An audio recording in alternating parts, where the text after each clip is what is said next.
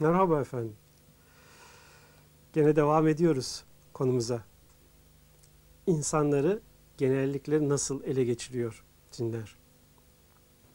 Şimdi cinlerin insanları aldatarak kendilerini büyük adammış gibi göstererek ele geçirdiğinden birkaç defa bahsetmiştim. Fakat e, şunu açık seçik belirtmek istiyorum. Hiç kimse benim bu konuda hedefim ve muhatabım değil. Ben insanların iç yüzünü ortaya çıkarmak gibi bir gayeyle bunu yapmıyorum. Ve nitekim bu konudaki fikirlerimi 23 sene evvel kaleme aldım. Bakın 23 sene evvel belki bugün birçokları daha doğmadan evvel yazmış olduğum kitapta bu olayı nasıl anlatmışım? Size kitaptaki satırlarla bu olayı anlatmak istiyorum. Lütfen dikkat buyurun.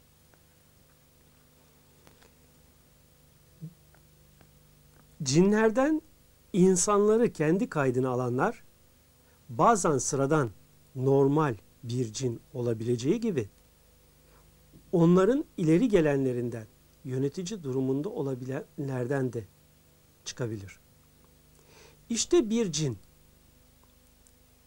umumiyetle daha gençlik yaşlarından itibaren istidatlı gördüğü bir insanı seçer ve onu kendi tabileri kulları arasına sokar.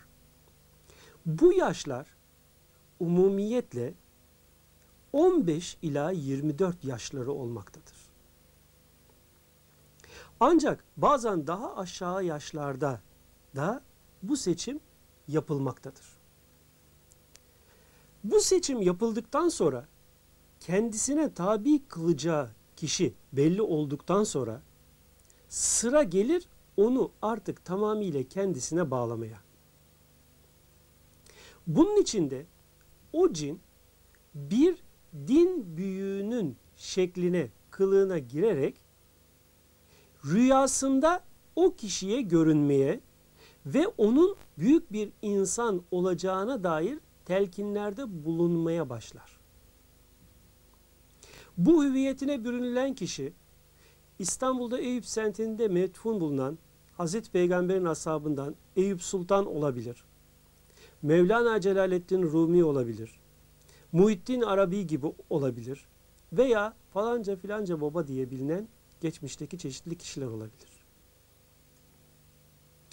Artık yavaş yavaş gösterilen rüyalar ve yaşatılan haller neticesinde o genç kimse, kız veya erkek artık gelecekte büyük bir insan olacağına inanmaya başlar.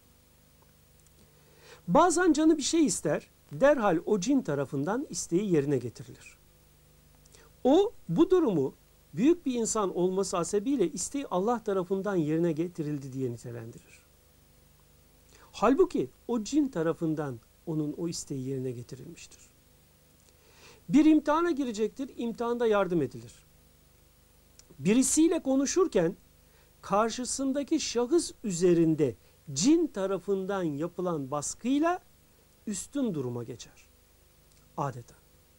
Karşısındakiler onun yanında karşısında konuşamaz olurlar. Ve böylece o kişi günden güne gelişmeye başlar.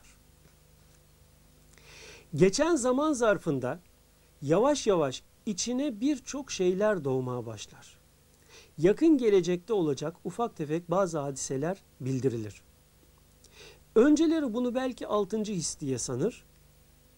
Aynı anda bir başka yerde olan hadiseden anında haberdar dahi edilebilir.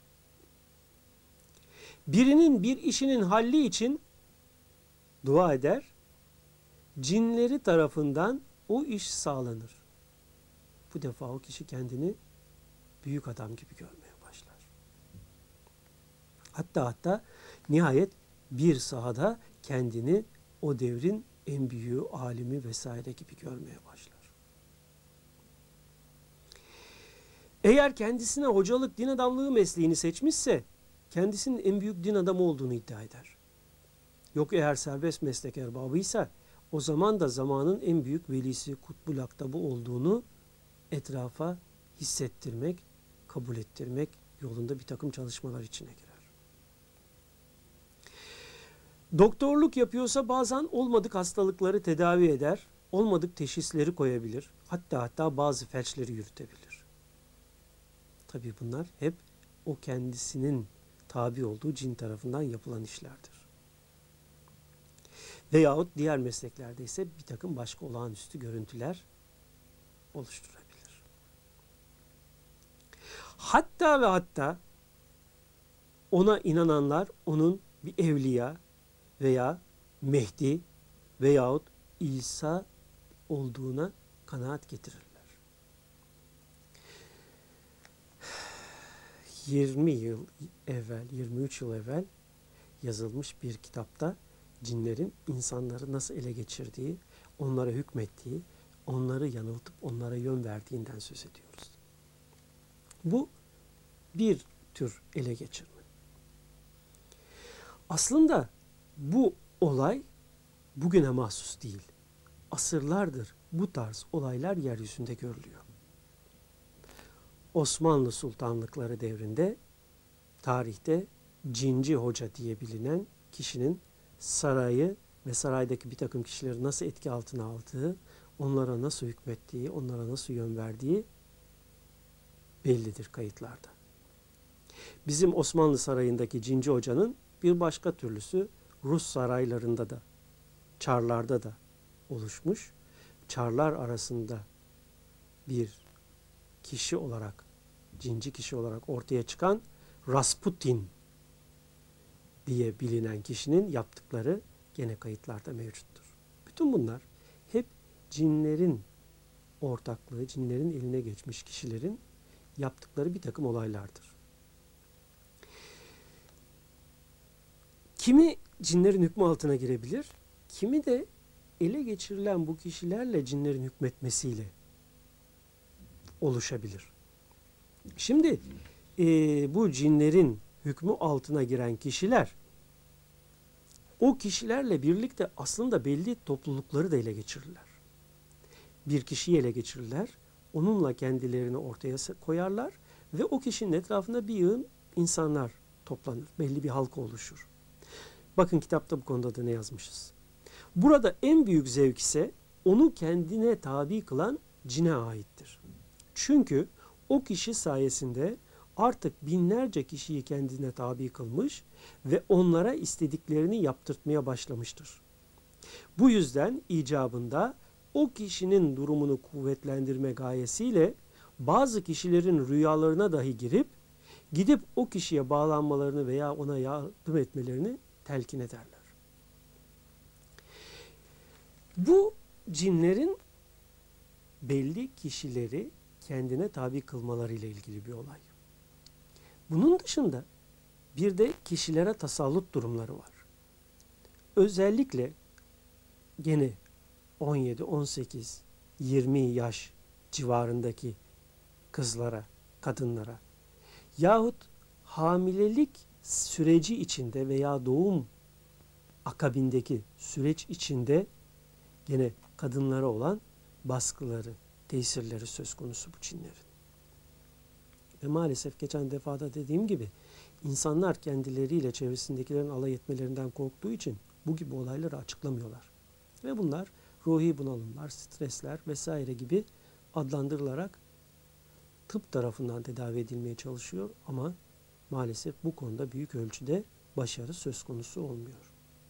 Bütün bu olaylara karşı insanların benim tecrübelerime dayanarak söylüyorum.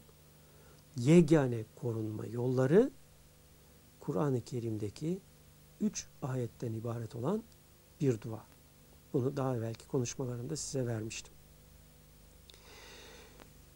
Peki sadece ve sadece bu tarz cinlerle ilişkiler mi söz konusu?